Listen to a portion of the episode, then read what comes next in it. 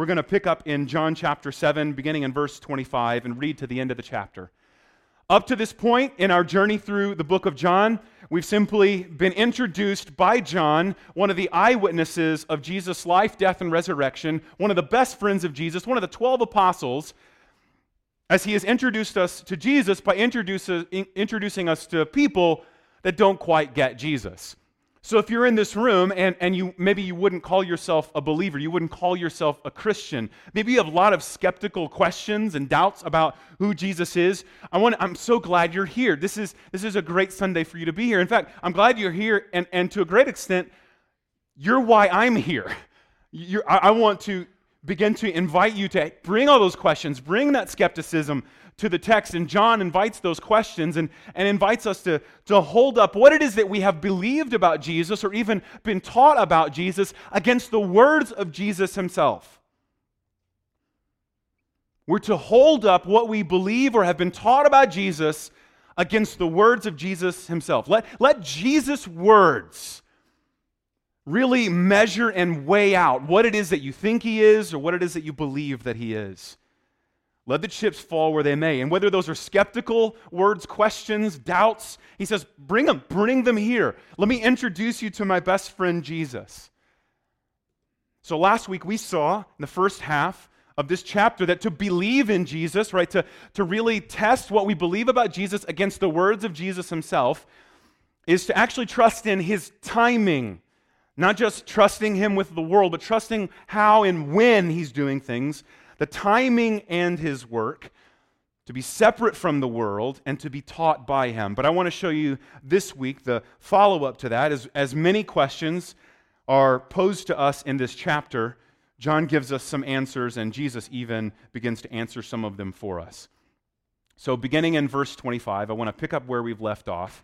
As we're holding up our beliefs against the words of Jesus, there's a sense in which almost every other sermon that, that we've like that I've hopefully presented through the Gospel of John could be titled very simply, Jesus said, What?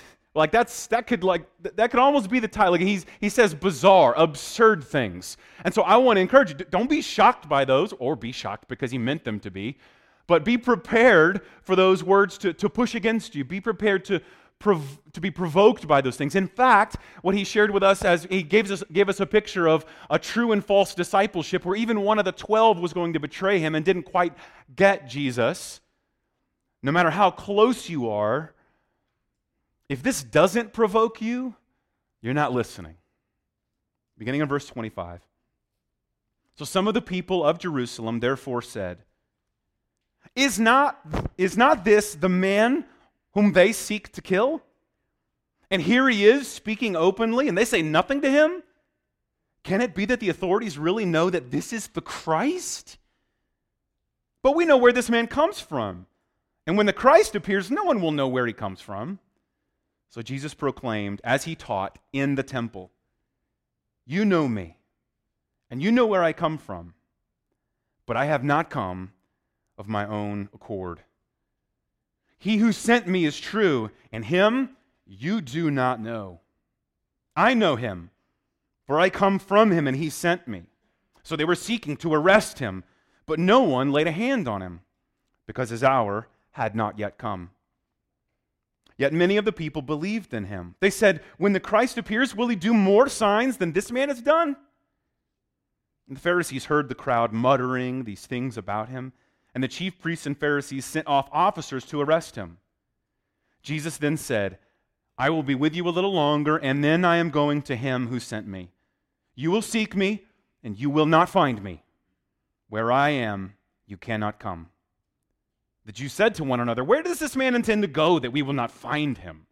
Does he intend to go to the dispersion among the Greeks and teach the Greeks?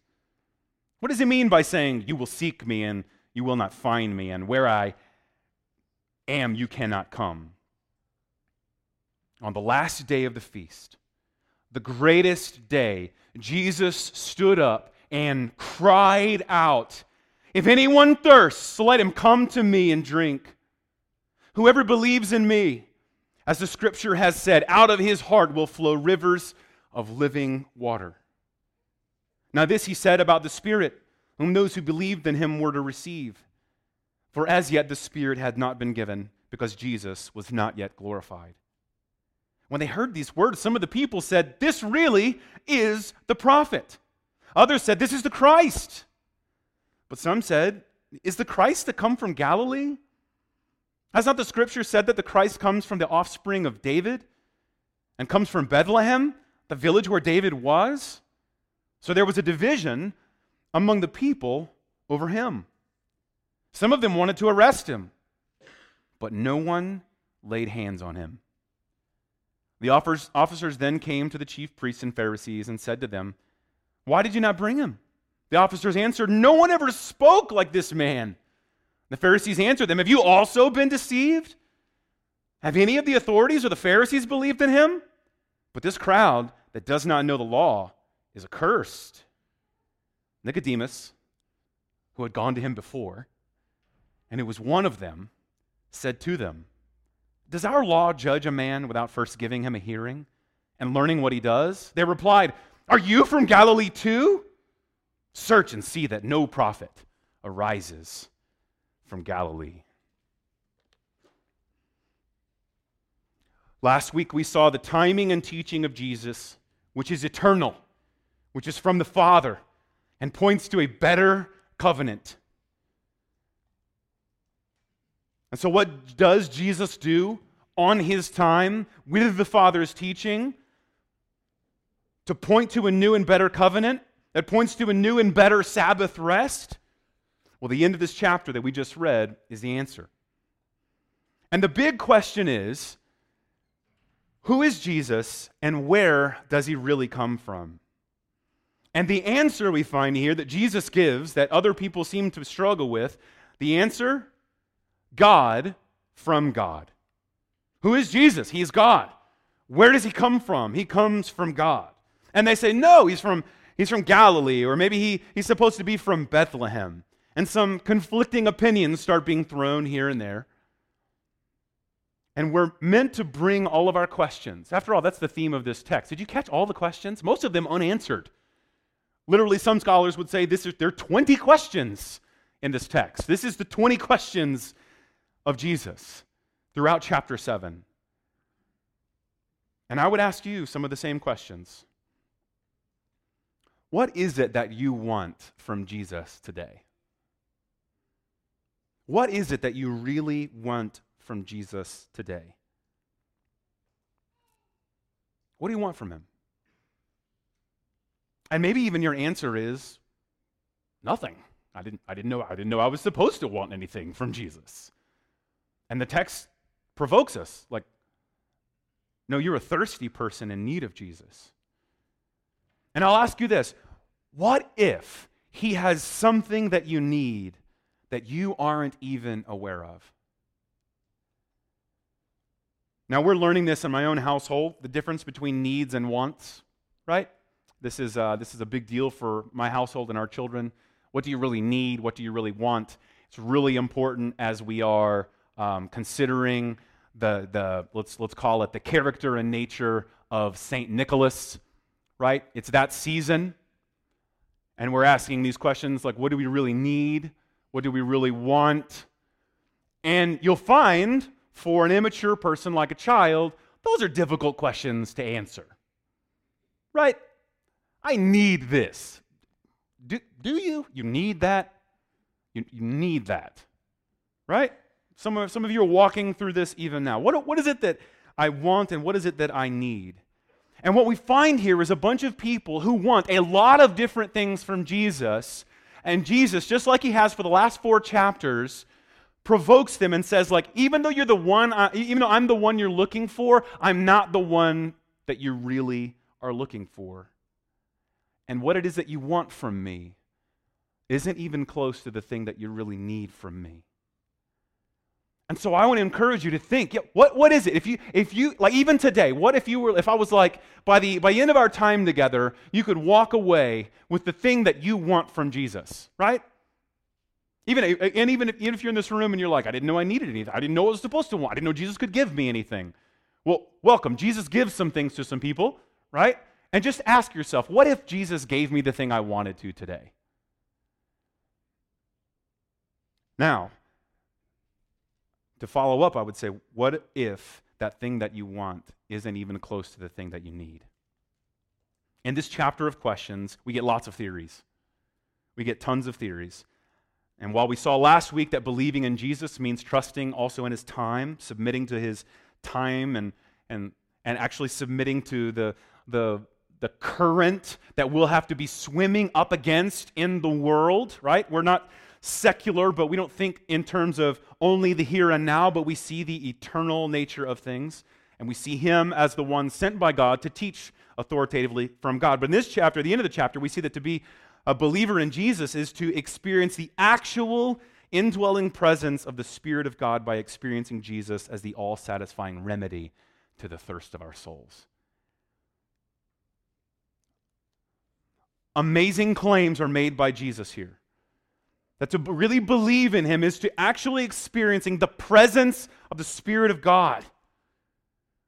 This is amazing because if you have questions about Christianity, I, I want to help answer them. There's no other religion that says you can be united with God. Right? Every other world religion says by, by moral practice or by your own behavior, by your own doing, you, you can go to God. There, there is a way to God.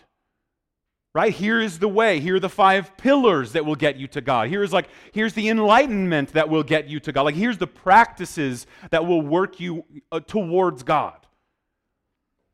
And Christianity makes a unique claim that God is actually, and we consider this heavily in this season, God is with us. I mean, that's the nature of even the name Connection Church. We believe in the union with God. By Christ, we are one with God. The dividing wall of hostility that we deserve to be separated from God with has been torn down in Christ. And now that we are united with God, then we are also united with one another. We are one with Christ, such that when God looks at us, he sees the perfection, he sees the finished work, he sees all the things that Christ has done and credits us. The word we use is imputes, it's a mathematical term. He imputes all of those things to us. When he looks at us, the same word that he used out of heaven miraculously to speak approval to Jesus as he was baptized by John. This is my child. This is the one I love, hearkening back to Genesis 22. And in this one I am well pleased. This is my beloved, such that now, united to Christ by faith, God looks at you and me through Christ and says to you, I don't, this is miraculous, this is amazing. This is my child. This is the one I love. This is the one I'm pleased with. As we say on a regular basis, if you think that the look on God's face when He looks at you is anything other than pleasure, then you are seeing the face of God apart from the work of Christ. If He's disappointed, if God's like, you're not measuring up, if that's what you think God is, then you haven't heard the good news of what Jesus has done to measure up for you to achieve in all the ways that you and I have failed. So don't miss this. There's a picture of the union with God that God will actually impart his presence through his spirit in such a way that will overflow. How does that happen? Jesus stands up and cries. Twice he does this. He cries out loud, Come to me, and I'll satisfy you. So measure your claims Whatever it is that you believe or think about Jesus, measure them against his words here. To be a believer in Jesus is to experience unity with God, the actual presence of God. How do we experience that? By experiencing the satisfaction of the thirst of our souls in Christ. Let's walk through this, beginning in verse 25. One of the first things you see here is what took these people by surprise you see between verse 25 and 26, people of Jerusalem, after even just a few verses before, they were like, Yay, Jesus, we're not really trying to kill you, which was a lie. And the people, as tends to be the case, right? The actual people know what's going on, and they say, Isn't this the one that, that we've heard that they're trying to kill? And then verse 26, the transition, you see something. What took them by surprise was the very public nature of his proclamation. We'll even see later the volume of his proclamation. in the face of such a threat. Don't miss this. This is a part of this is part of what Jesus does and is that is provocative, but you'll you'll find as when he becomes your hero, this is actually a good thing. Jesus is not silenced, even in the face of a threat. To the end, Jesus is not silenced. He will not be silenced. When he is silent, he is silent because he chooses to be. Ironically, he chooses to be silent, and this is, this is why we're to be provoked by the nature of Jesus. He's clearly nothing like us. He's silent when most of us would be provoked to be loud. When he's being falsely accused, lied against, he's, he's like, go ahead, says nothing. But he's not silenced unless he wants to be, even in the face of a threat. The power of his words seem to show he won't back down. And this is a powerful thing for us. He sealed all his words with his blood. This was a man, whatever you make of Jesus, who was willing to die for his words. Right? Wouldn't, I mean, wouldn't you make more of my words if something I said even now got me like executed later today? Like, isn't there a sense in which even then my some something about my words would be that they, they, they would have like a weight to them because we were willing to pay for them? That's Jesus. So, who is Jesus? Is he the one we've been looking for? They begin to ask. Can we really know? And then you see a bunch of conflicting authorities about who, the, who Jesus would be, who the Christ would be. And it's really interesting. As we saw last week, he is the true and better leader in the wilderness. He is the source of manna from heaven. And as we see here in this passage, he is the true and better leader in the wilderness, complete with grumbling and complaining. Notice what happens after that and the way that Jesus is the better Moses, the deliverer through bondage, our natural disposition is to wander, grumble, and complain in unbelief. That's typically what we bring to the table. In the Exodus, God brought the children of Israel out of Egypt into the wilderness on the way to fulfilling his promise, giving him a place that he would dwell with them and bless them. And in that wandering, many of them turned and they walked away in unbelief. And as they wandered, God fed them, provided for them with miraculous he- um, bread from heaven. He miraculously parted the Red Sea. While they were in the wilderness, God delivered through Moses the terms of his promise, his word to his people. And what was their response? They continued to wander, grumble, and complain. They turned, and many walked away in unbelief by the time they had made it to the promised land. They were unwilling to follow God, and they were unwilling to follow God's chosen leader to see God's promises fulfilled. And we see Jesus walking that same path. Why? Because that's our way of relating. We typically wander, grumble, and complain in unbelief. But Jesus poses a response as he builds up in the face of what you see beginning in verse 32 the muttering and grumbling, right? This is happening. He says some provocative words, right? Where's Jesus really from? And he begins to give us some provocative words beginning in verse 34. Look, I'm, or 33 and 34. I'm, I'm not what you think I am.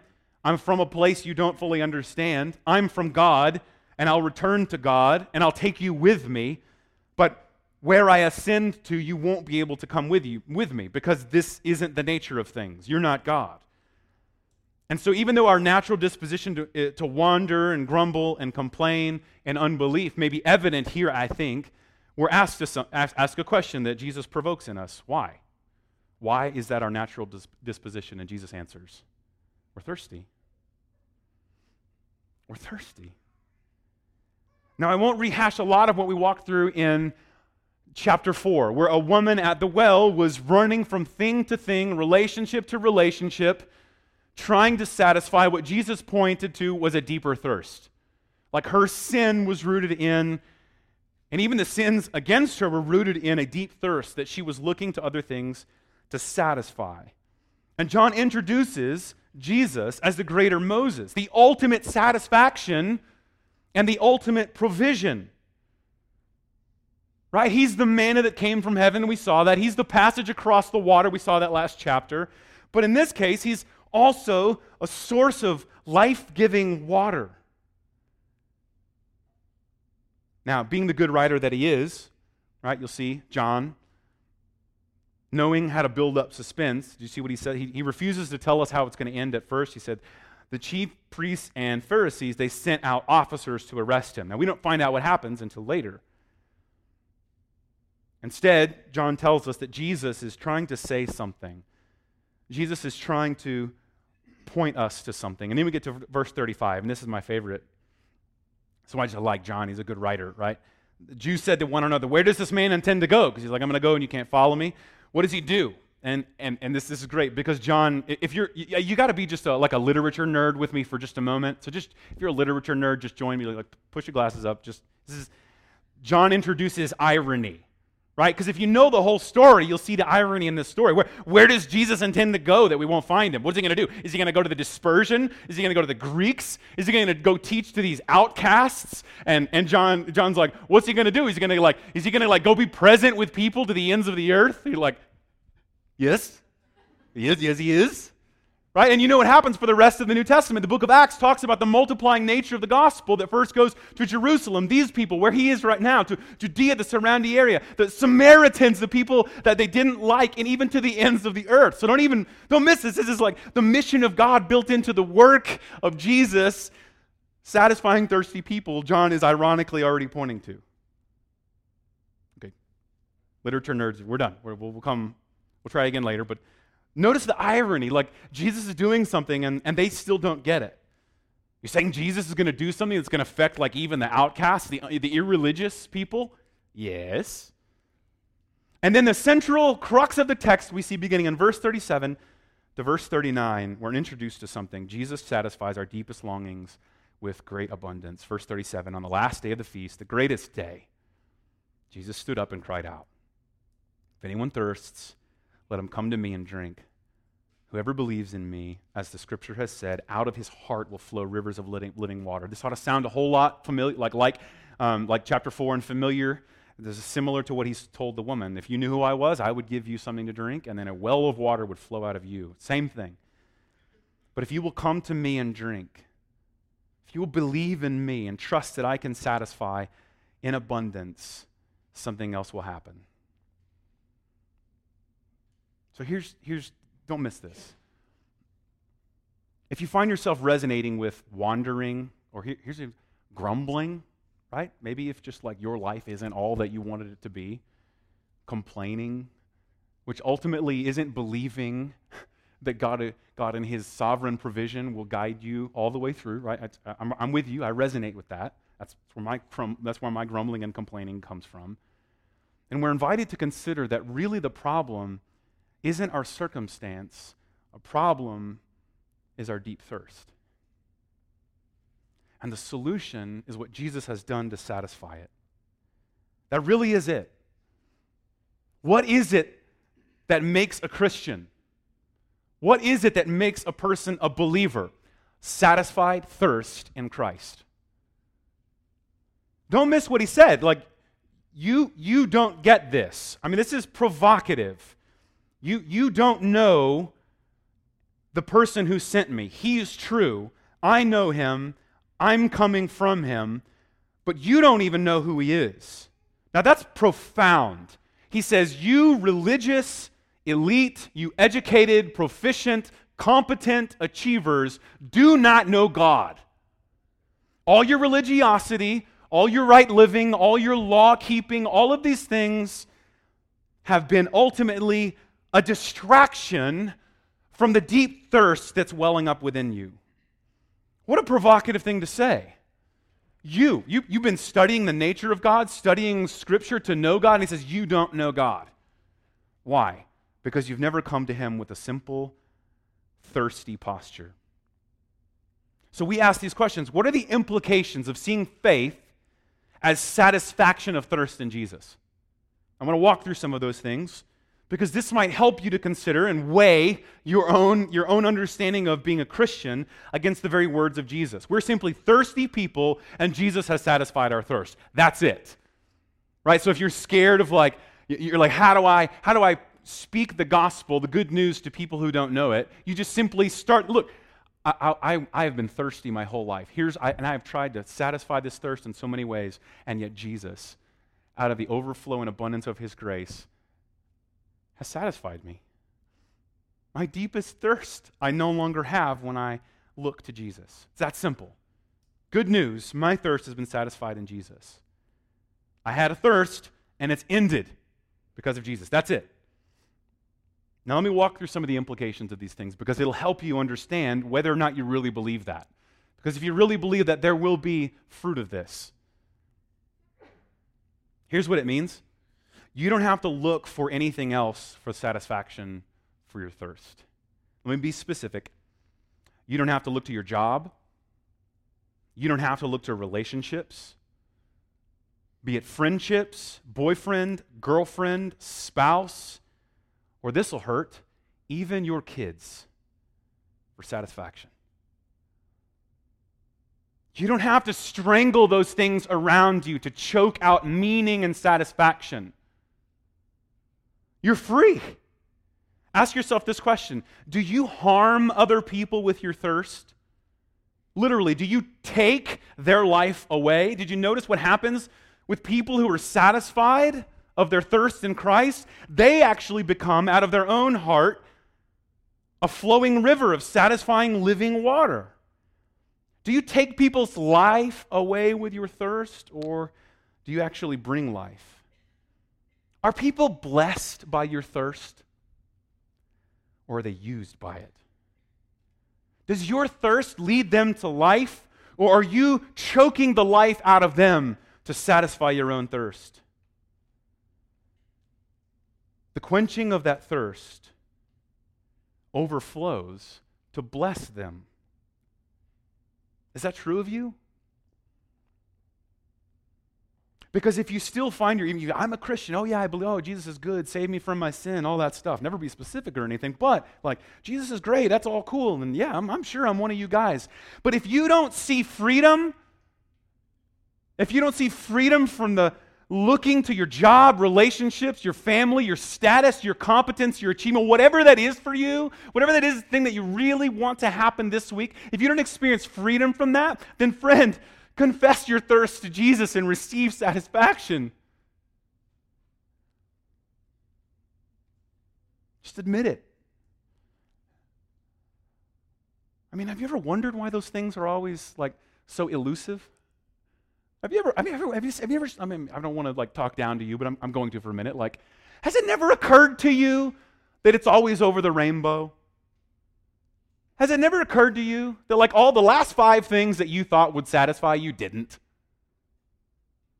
I'll maybe has anyone ever stopped you and pointed out that the last five things have like been the same thing, looking for the same same satisfaction?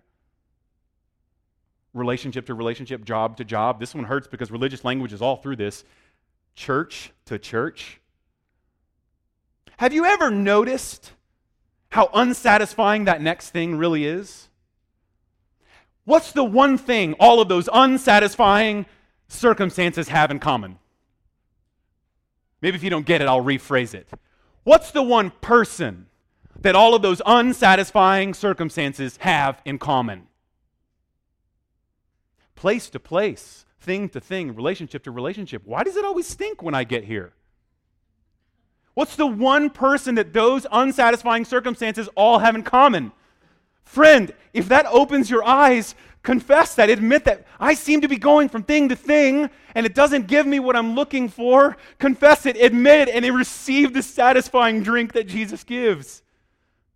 He'll say, I know. I, have been, I've been following you all along. Now, what if you're not a believer? Here's what I would ask you Does that sound attractive to you?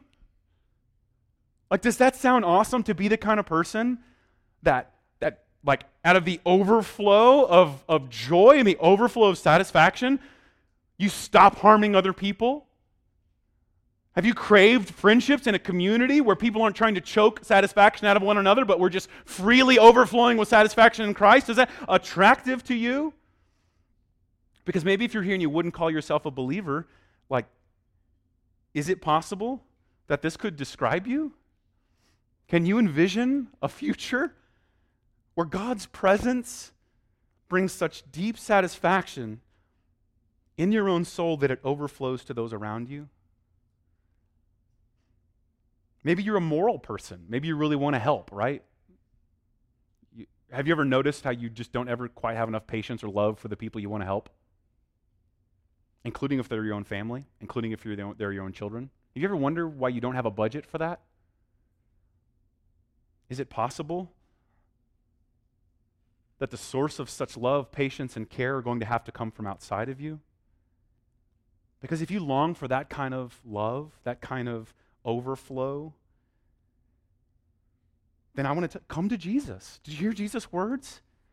If you thirst, any one of you, let that person come to me and drink. Take me in. See me as satisfaction. So, whether you're a believer or an unbeliever, we're invited to do what? Confess our thirst. I am thirsty and unsatisfied. If you don't really believe me, do something brave this week, maybe even today, ask the people closest to you this question What is it that I seem to be thirsty for? Be brave. Ask the people around you. Ask your spouse. And maybe see why God put that spouse right where that spouse is. Ask close friends. I don't know, hang out with me a while and ask me. I'll, what is it that I seem to be thirsty for? Here's the funny thing it may only take a few sentences. that thing you want to interject into the conversation. And if they're not liars, they'll actually help you. You see, the, pa- the, excuse me, the pain of confronting your thirst is actually less than the pain caused by the poison you are now consuming that you think will satisfy you. We saw this in chapter 4. You remember what you'll do when you're so dehydrated and thirsty? You'll look inside yourself, right? It's called Bear Grylls. You drink your own urine. It's, it's a real thing. When you, are, when you are dying and delusional and dehydrated in, in, in the desert, where do you look when you have no other source? Again, Bear Grylls got famous with that answer. And that's us. That seems gross and foolish. What do you think we look like to Jesus who's offering something to drink? Look, when you see your belief as the experience of just simple, satisfied thirst, here's another thing that happens the out- outflow of this it destroys any self righteousness in you. You see, if we see the good news of Jesus as just something that he's done to quench our thirst, then what will happen is we'll actually become deeply empathetic to the people around us. A self righteous person would look to a person in need or a person's terrible decisions, even sinful decisions, and be like, well, boy, I'm glad I'm not like you, right? The, the self righteous prayer of the Pharisee, right? That I thank God that I fast and I do this and this. I don't do that. Thank God, right? But like, what if you just simply saw the good news of Jesus as a satisfied thirst? Then when you look at people struggling, hurting, and in pain around you, then you'll just realize, oh, they're just thirsty. I know what that feels like. I mean, sure, they're looking to some ridiculous things for satisfaction. But I remember what that felt like. Rather than looking at him and, and going, I'm better than you. I don't know, parent, do you see your children this way? Do you look at your children saying, I'm just a thirsty person satisfied in Jesus, and I've got enough of that overflowing for you, my child? Sure, it takes grace to grow a person in maturity. But are you able to say, I remember what it was like to thirst for something? Here, take some of what's overflowing out of me. I, I, don't know where it came from. Jesus just gave it to me, and I somehow, I somehow find more and more of it than I need. Are you a hoarder of this overflow? I want you to see there's also cultural barriers to this. There are idols working in our current culture that will rob us of this overflow and joy. I want to just address one of them because they're obstacles to experiencing Jesus rightly. Entitlement can kill this. Now, that's an important distinction to make in our current culture. Entitlement does not equal thirst, there's a difference.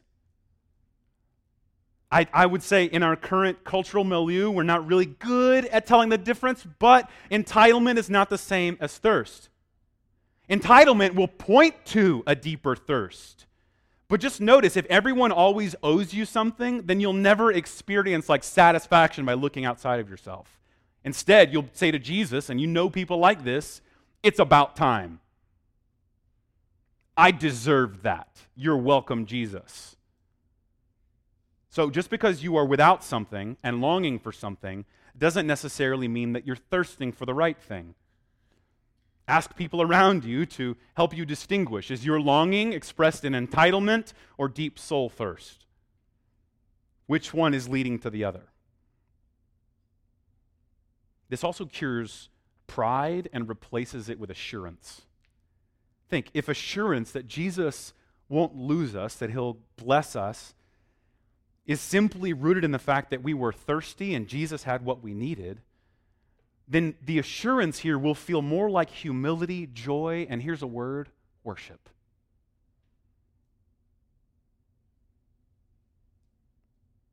This also helps us understand the nature of sin. We like to think of sin as like the thing you do that you should stop doing. And if the enemy can keep you thinking that's what sin is, he owns you. If the enemy can keep you thinking sin is just the thing I do and I need to stop it, he owns you. But we understand that sin is essentially looking for satisfaction from our deep thirst apart from God. Sin is simply our rebellion against God and his provision. If you just think sin is, okay, I made a bad mistake, I won't do that again, that was a one off then, then you'll never experience this because you'll never, never be admitting that it's a deep dissatisfaction and hunger in your own soul. You see, truly putting sin to death is confessing the thirst and confessing that Jesus is the satisfaction from that thirst. Anywhere that we are thinking sin as less than a soul thirst unquenched by Christ, we're bound to minimize it, excuse it, but mostly, as we see here, die from it.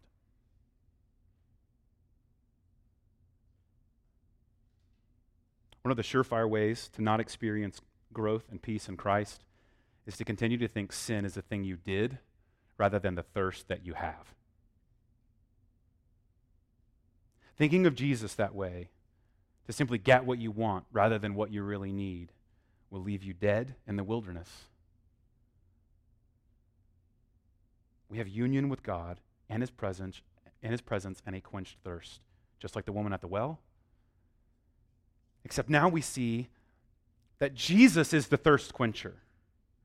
He is the thing that satisfies us.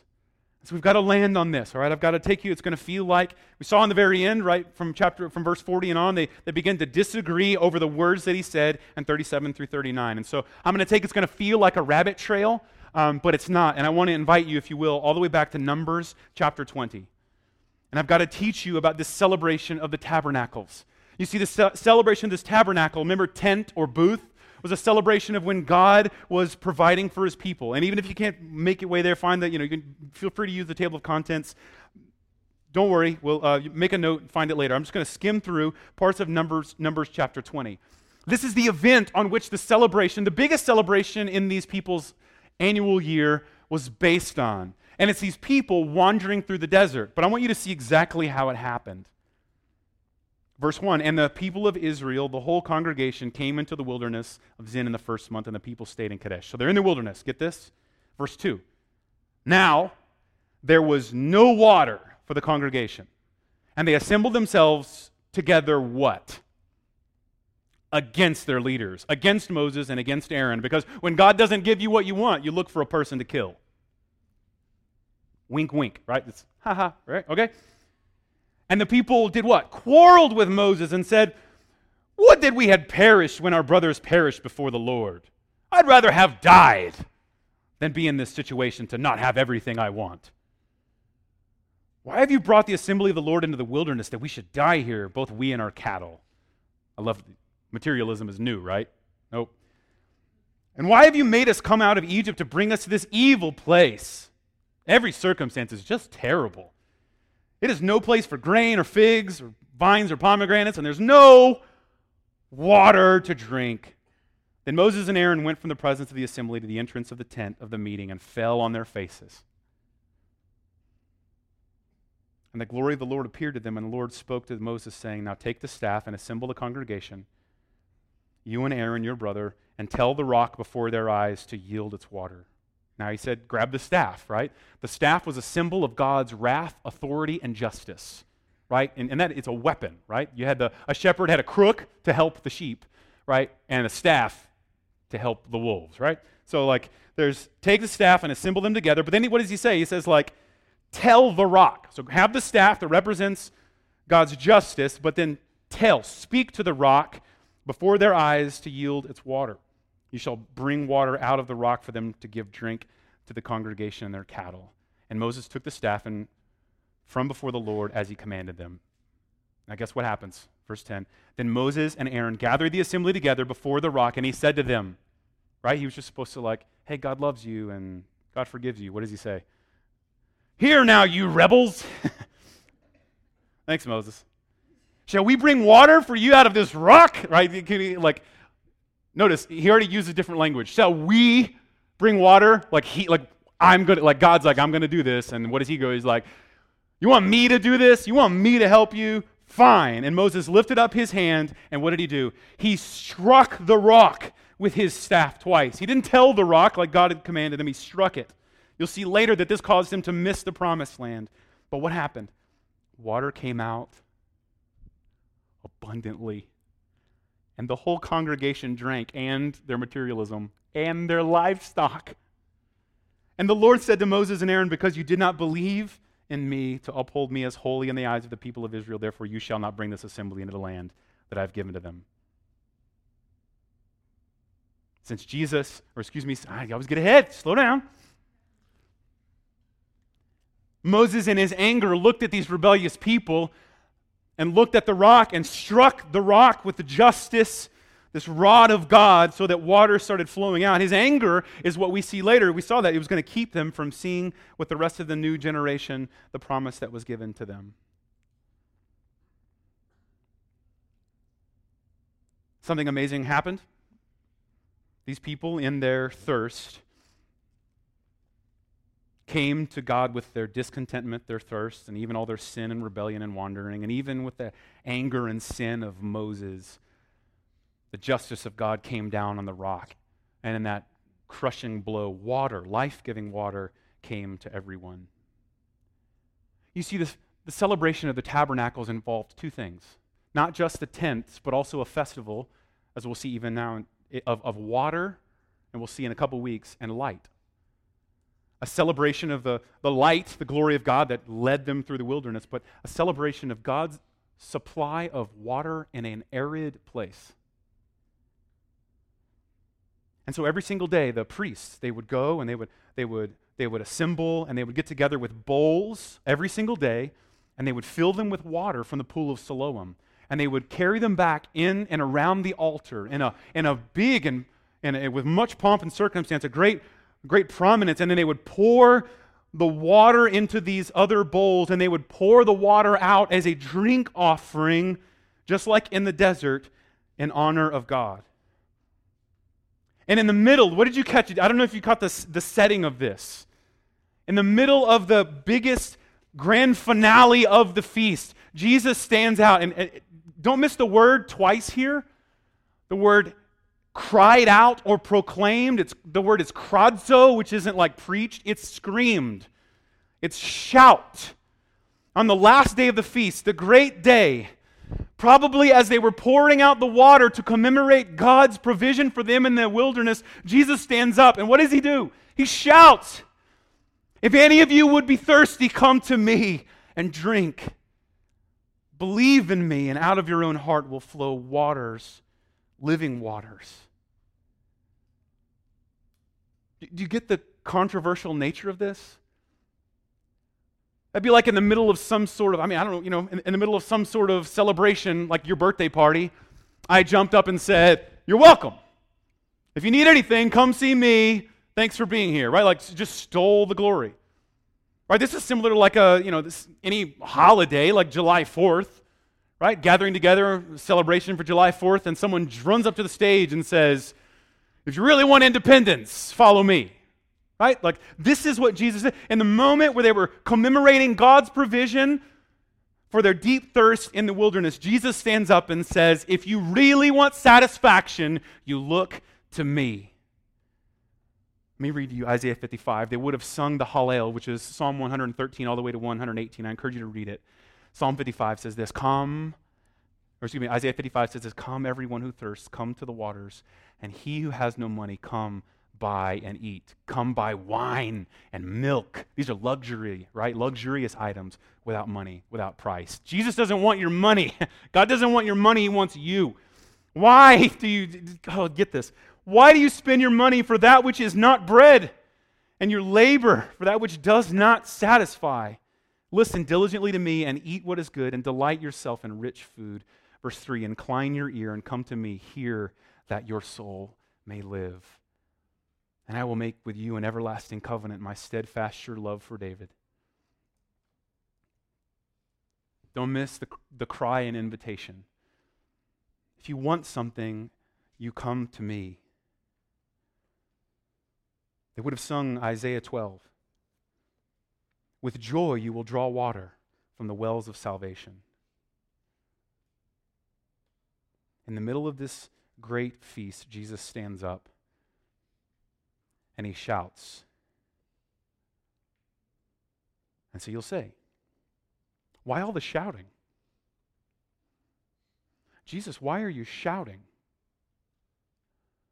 Jesus, what's all the noise about? Do you hear what he's saying? Jesus, why are you shouting? Because you don't have to thirst anymore. You don't have to wander anymore. The justice, the punishment of God, the rod that you and I rightly deserved has come down on Jesus, our cornerstone. And crushed was he that out of him has flown life giving water. And if this seems absurd to you, and you think, why? How would Jesus really satisfy me? I just think you're only saying that because you know you've tried other things that haven't really satisfied your thirst, and you think Jesus won't either. Friend, let me tell you, you've never tried anything like Jesus. He won't let you down. I know you've been let down before. I know how that feels to go after something that you really think will satisfy, and then you find out it's vanity, it's meaningless. And maybe you'll even say on a weekly basis, Jonathan, why all the shouting? Why the shouting, Jonathan? The end of, I, of Isaiah 12 puts it this way With joy you will draw water from the wells of salvation. And you will say in that day, Give thanks to the Lord, call upon his name, make known his deeds among all the peoples, proclaim that his name is exalted, sing praises to the Lord, for he has done gloriously. Let this be made known in all the earth. Here it comes. Shout! Sing for joy, O inhabitant of Zion. For great in your midst is the Holy One of Israel. Jonathan, why do you shout at me every Sunday? Because you don't have to thirst anymore. You don't have to wander anymore. The judgment of God has come down rightly. And even though we deserved it, it crushed Jesus. And now that stone on which we might also be crushed, instead he, we have a foundation, a sure foundation. Why are you shouting, Jonathan? For great in your midst is the Holy One of God. Come to him with thirst. Come to him with nothing. Can you do that? Come to him with thirst. You don't have to thirst anymore. Jesus is our all satisfying presence and drink. Let's pray.